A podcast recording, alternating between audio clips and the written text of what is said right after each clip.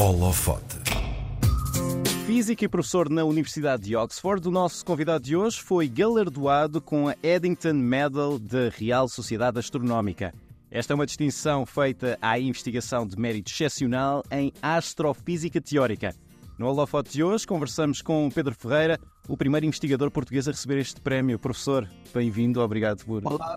aceitar o nosso convite. Olá, bom dia. Olá, bom dia, bom dia. O, o- o- Pedro é um profissional respeitadíssimo, já com várias menções ao longo da, da sua carreira. Desta vez é o primeiro português, como dissemos, a receber esta Eddington Medal da hum, Real Sociedade Astronómica. Qual é a importância deste, deste prémio? O que é que isto significa para, para si, para um físico, receber esta, esta distinção? Isto, isto é, eu tenho, quer dizer, eu estou muito contente por ter recebido isto. Isto é o tipo de prémio que dão a uma pessoa que já tem uma certa idade. E, portanto, portanto, isto é. é- é- é- a, a- a razão por que me agrada este prémio é porque é um prémio que é decidido pelos meus pares e, portanto, pelos meus colegas ou, ou pessoas que trabalham na minha área ou, ou em astrofísica em, em- em geral. E o que significa que eu tenho o respeito dos meus pares e, portanto, isso dá-me um certo prazer. Este prémio funciona com submissão de nomeações, segundo, segundo podemos perceber. Ahm, o que nós queremos saber aqui é: foi alguém que o nomeou ou foi o próprio Pedro que se chegou à frente? Não, não, eu não, eu não nomeei, foi, de- foi alguém que nomeou. Alguém que nomeou. Normalmente, uma pessoa não se, não se autonomeia para estas coisas. E não faz ideia quem foi? Tenho alguma ideia, tenho. Desconfia, não é? Mas porquê que acha que foi nesta altura? Porquê agora? Ah, isso é uma boa pergunta. Eu, eu, eu não me espantava nada que, que que eu já tenha sido nomeado no passado e que tenha sido rejeitado. Portanto, isto, as pessoas não nomeando. E, e, e às tantas, é, é, é um bocado como jogar na, na lotaria. Às vezes uma pessoa ganha, não é? Se ninguém nomear, uma pessoa não ganha. Mas se uma pessoa se, se nomearem, pronto, as, as hipóteses sobem, não é? Então, mas deixe-me fazer-lhe a pergunta de outra forma: porquê nesta altura? Porquê que eh, ganhou nesta altura? Consegue, Eu acho que já- ver isso ou, ou não? Porque nesta altura, isso é uma pergunta muito boa, não sei. É, ah, quer dizer, eu tenho uma resposta um bocado geral a isso, que é pronto, já tenho uma certa idade, já estou, já, já, já, já, ando, a- já, ando, já ando a trabalhar nesta área há desde que foi 35, há tri- quase 35, desde 91, pai, há, há quase 30, e- há 30 e tal anos, não é? E portanto, começa, come- começa é, é, é nesta altura que uma pessoa começa a ser considerado para estes, para estes prémios. Claro, há pessoas que são, vão, vão, são consideradas ao fim de 40 anos, ao fim de 45. Eu tive sorte de considerar-me ao fim de 30 e tal, mas, mas é, é nesta altura que as pessoas começam a pensar numa pessoa desta maneira. Uhum. Este prémio é entregue pelo mérito na- da sua investigação em astrofísica teórica. Para quem não conhece este mundo, e acredito que muitos dos nossos ouvintes não estão famili- familiarizados com isto, o que é que é a astrofísica teórica? O que é que estuda a astrofísica teórica? Muito bem. A astrofísica é a, a- a ciência que estuda os astros, ou seja, os objetos que estão, que uma pessoa vê no, no universo. A, a, a, oposição aos universos, à, física que estuda as coisas que uma pessoa vê aqui na Terra ou. Portanto, É, é- é- é a ciência que estuda os planetas, os- os- as estrelas, as galáxias, etc. A minha área particular é cosmologia. Eu, eu dediquei a minha vida a estudar a origem e evolução do universo e, de certa maneira, qual é a estrutura do universo em grandes escalas. Eu sou teórico, eu não faço observações, ou seja, eu não, eu não nunca toquei num telescópio, nunca construí um instrumento, nunca fiz nada disso. O que eu faço faço são contas, e faço contas ao lápis e papel ou programas de computador. E tento construir modelos matemáticos que consigam explicar o que é que uma pessoa vê e a partir desses modelos matemáticos uma pessoa consegue fazer inferências sobre propriedades fundamentais do universo. Portanto, isso é, é o meu tipo de astrofísica teórica é essa.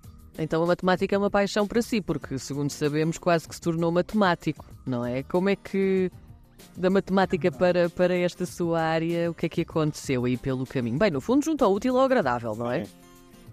É, Eu sempre tive jeito a matemática. E é aquelas coisas que na escola tive sempre jeito a matemática. Olha, já eu não.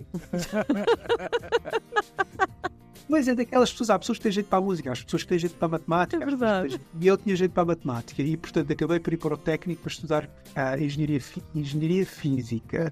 E- e- ma- mas, departamento de matemática, nessa altura, que era meados dos anos 80, era recém-povoado por uma série de jovens, e quando eu digo jovens, são pessoas com 30 e poucos anos, um, eu voltado a fazer doutoramentos no estrangeiro que eram, que eram muito motivadores, eram muito estimulantes, e, e portanto eles eles converteram para a matemática durante uns tempos, mas à medida que o tempo foi passando, eu percebi que o que eu gostava não era da matemática em si, mas era da maneira como uma pessoa usar, podia usar a matemática para Pois. fazer física. Sim. E, e- e quando saí para fazer o doutoramento, acabei por fazer isso. Portanto, acabou ahm, o- o- os estudos ahm, no técnico, a foi só licenciatura, foi também a, a mestrado. Nessa altura, os cursos eram de 5 anos. Era- portanto, certo. era tudo. Uma licenciatura tinha 5 anos. Certo. E depois ah, saiu, foi estudar para fora. Ahm, era uma, um objetivo ou ir para fora era uma inevit- inevit- inevitabilidade para, para, para continuar a carreira? É, por um lado, uma pessoa tinha que ir para fora, porque Portugal ainda não tinha massa crítica nas várias áreas em que uma pessoa poderia trabalhar. Tinha, tinha, tinha certas pessoas muito boas a trabalhar em algumas áreas, mas não havia variedade. Por outro lado, eh, havia uma.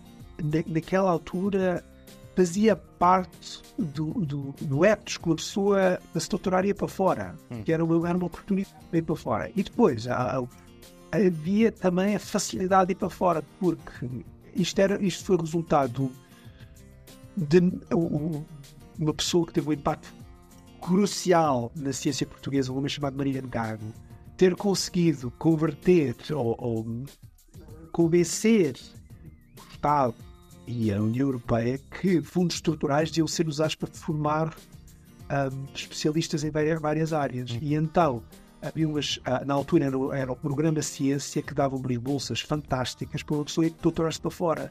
E, portanto, uma pessoa já sabia que ia apanhar uma bolsa se uma pessoa estivesse acima de uma certa média. E então era, era fácil. Mas deixe-me perguntar outra coisa, aqui se calhar fazer um pouco de advogado do diabo, que é, isso era fantástico para as pessoas, iam para fora, iam para estudar, mas ficavam fora, não voltavam para o país. Não, isto, isto, é- isso, é, isso, é, isso é.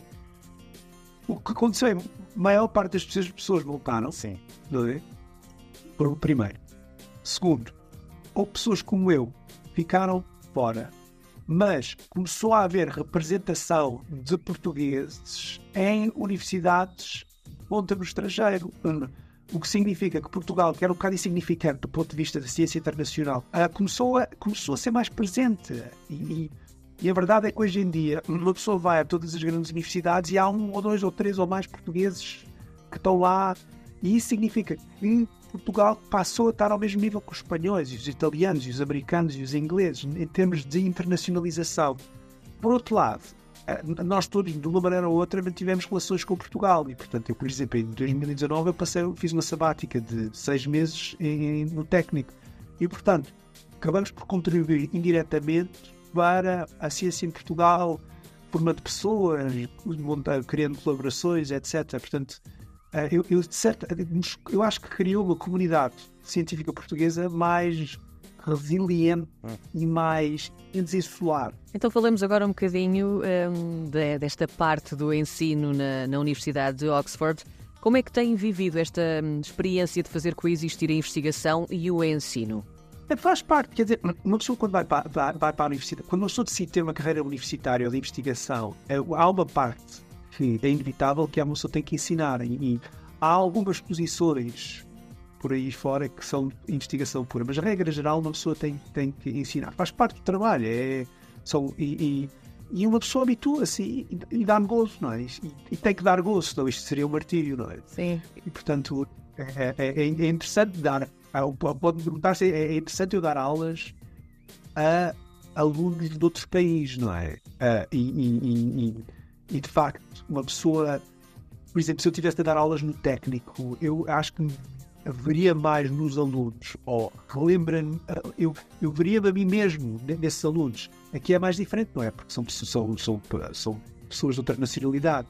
A verdade é que as universidades aqui são super internacionais e, portanto, já tive alunos portugueses aqui, mas também tenho alunos de todo o mundo, não é? Tenho alunos da África do Sul, da China, ingleses, de todo o lado.